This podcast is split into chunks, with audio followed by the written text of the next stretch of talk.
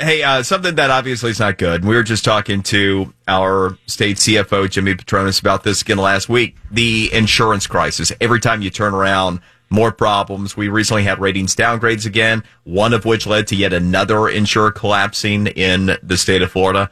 I mean, just uh, this this rough.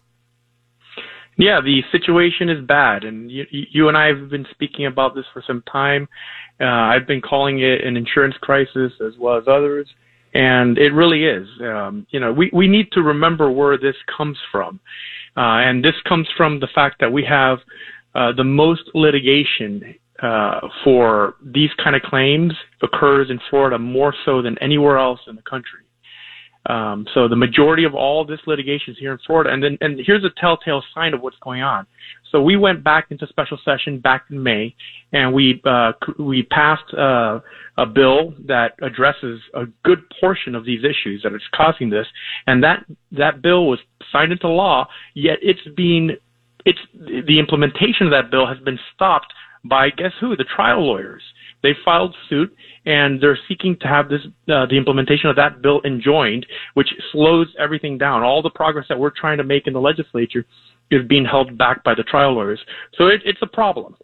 So yeah, we have uh, uh, about a week or a week or two ago, uh, the uh, the rating agency threatened to downgrade many carriers um, uh, they stepped back from that threat and downgraded, uh, I think, two or three. Uh, and then there was an insolvency last week with one of those carriers that was mm-hmm. downgraded. And that puts Floridians at risk. It puts Floridians at risk during the hurricane season, uh, which we're in right now. Uh, thankfully, uh, the state is stepping in uh, in whatever ways it can. Um, and remember, we don't want state reliance. We want to have the capital markets be able to hold this risk so that the state of Florida and every single Floridian doesn't have to hold the bag on this risk. Um, but uh, it, it's an ugly situation. Um, thankfully, uh, Citizens is uh, going to be underwriting the reinsurance for some of these carriers uh, that were threatened several weeks back, uh, so that they don't have to go insolvent um, and get us through this hurricane season. So you said something that's really important here because, you know, many will take a look at this and go, hold on, you had a special session and things just keep getting worse. You know what where is the you know the impact of the reform? And your point is nowhere because it hasn't been allowed to go into effect yet. That's right. Well, uh, there's a group uh, called the restoration association of florida uh, which represents 40 law firms 40 trial lawyers um, that file these lawsuits and make a huge amount of money based on these lawsuits and that association has filed suit to stop uh, the implementation of our legislation and that's where we find ourselves in I've used the barometer of if you still have people advertising to go sue insurance companies, we, we haven't gone far enough. Do you think that will stop if when this legislation is implemented? Once the legislation is implemented, we're going to be in a much better place. Um, what's going to happen, you know, so the amount of li- the amount of litigation uh, is the beginning of all of this.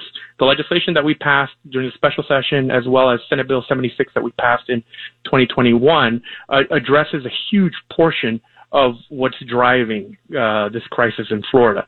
Once uh, those bills are fully implemented and the courts get out of the way, uh, we'll be in a situation where the reinsurance carriers uh, will be uh, will should should be coming back into the state of Florida. Uh, and that's one of the problems that we're seeing now with these downgrades, that there isn't enough reinsurance allocated uh, for some of these carriers so they don't have the reserve, the adequate reserves. Uh, that was remedied, as I mentioned, because Citizens is stepping in and is filling that gap uh, because of those problems that we're seeing with the market.